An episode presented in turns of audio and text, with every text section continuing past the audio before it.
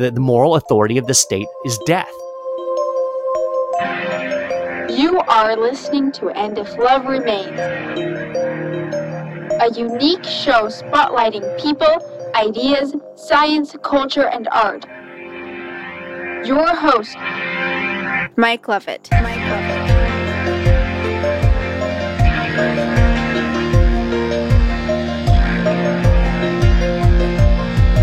Hello, Rachel. This is Mike Lovett, and you are listening to And If Love Remains.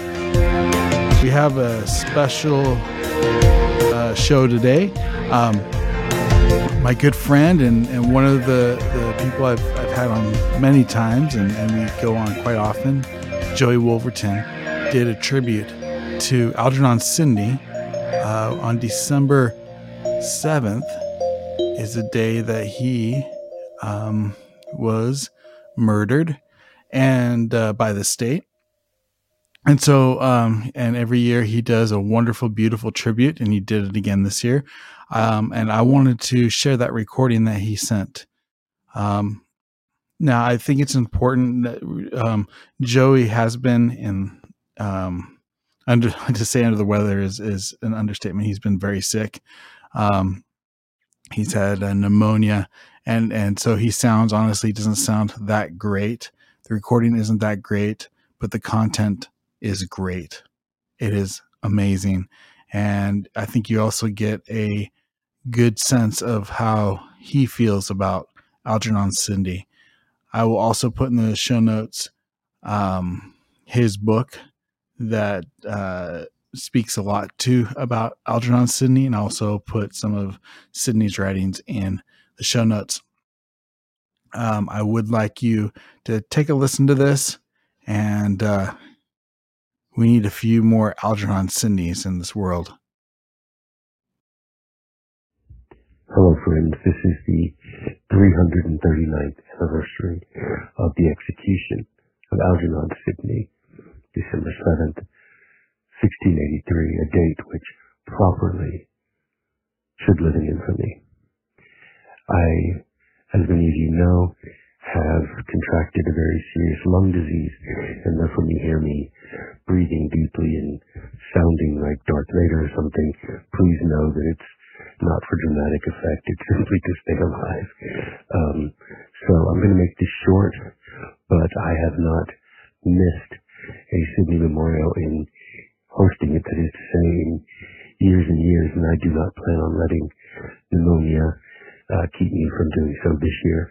Uh, Colonel Sidney did not let anything prevent him from dying for his principles, for the good old cause, as he called it, of liberty, the cause of his Christ, the cause of our Christ. Um, but so I can't let pneumonia stop me, but this will be brief and I do apologize in advance. And please know that nothing that the, the brevity of this in no way is meant to be a reflection on the importance of this day and how we, every American, should know this day and the fact that so very few of us do is perhaps to be looked upon as one of the causes for the current crises that grip our country. So I'm going to read to you from Mercy Otis Warren speaking about Algernon Sidney and James Harrington and dying well. Mrs. Warren wrote in 1774 in a letter to John Adams, the want of gratitude in mankind, their little attention to their true interests, and the consequent fate of many of their friends are really disagreeable reflections. But if Brutus and Cassius and Sidney and Harrington had lived in inglorious ease, they might have died a few months after in languishing and painful sickness without the fame, without the applause of the virtuous of all ages. I have strong faith that the now rough and perilous path of politics will soon be smooth and that our sons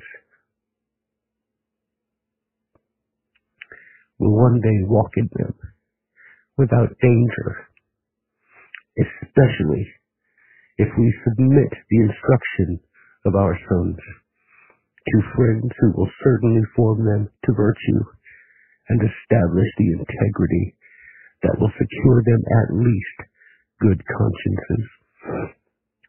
Um, next, I wanted to read to you um, a, a poem written in 1791 by John Thompson called Freedom, in which he calls Sidney the British Cassius. Here it goes. The British Cassius, fearless bled, of high determined spirit, roughly brave, by ancient learning to the enlightened love of ancient freedom warmed. So, finally, as far as encomiums are concerned, I wanted to uh, read to you from a letter that Thomas Jefferson wrote regarding the importance of our young men knowing who, reading Algernon Sidney, he says, the world has so long, this is Jefferson, 1804, the world has so long and so generally sounded the praises of his discourses on government that it seems superfluous and even presumptuous for an individual to add his feeble breath to the gale. They are in truth a rich treasure of Republican principles, supported by copious and cogent arguments, and adorned with the finest flowers of science. It is probably the best elementary book of the principles of government as founded in natural right which has ever been published in any language, and it is much to be desired in such a government as ours that it should be put into the hands of our youth as soon as their minds are sufficiently mature for that branch of study. now, I want to finally read to you from Colonel Sidney's speech at his execution, December 7th, 1683. He starts, I'm going to skip around, but you can look this up, the Sidney's speech delivered to the sheriff on the scaffold, December 7, 1683. Men, brothers, fathers, countrymen, and strangers, it may be expected that I should say some great matters to you, but the rigor of the season and the infirmity of my age, increased by a close imprisonment of about five months, do not permit me. Moreover, we live in an age that makes truth pass for treason. Now, I'm just gonna skip to the bottom where he says, the Lord forgive their practices and avert the evils that threaten the nation from them. He's talking about tyrants and those who support them. The Lord sanctify these my sufferings unto me. And though as I though I fall as a sacrifice unto the idols, suffer not idolatry to be established in this land. Bless thy people and save them.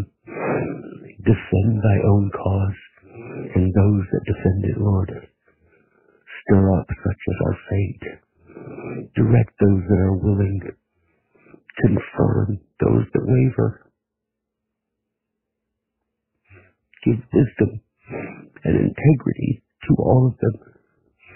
Order all things so that they may most redound unto thy glory, Lord, thine own glory, Lord.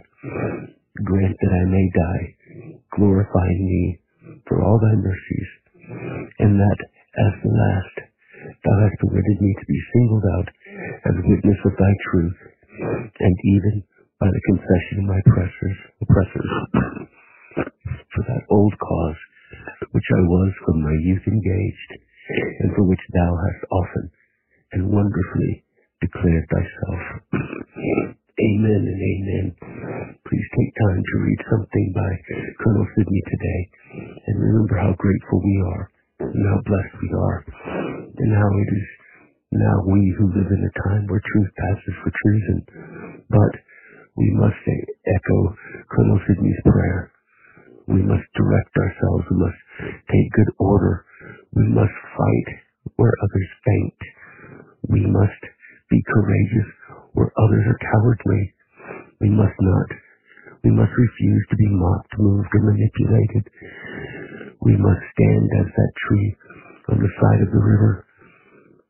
And when they tell us to move, simply say, no, you move. We must put Sidney's works into the hands of our young people as soon as they are able to understand to read, how to read. We must remember this British Cassius and that he gave his blood for that very same cause for which the only begotten gave his blood, the right of man to be free to make his own choices. I say these things in the name of Jesus Christ. Amen.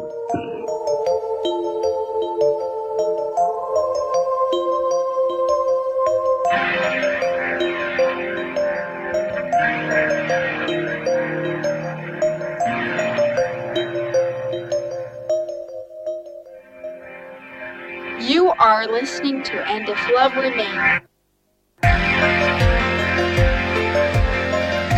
First of 23 installments requested by Dr. Levitt. We're trying to be in compliance here because we're taking him and that whole organization.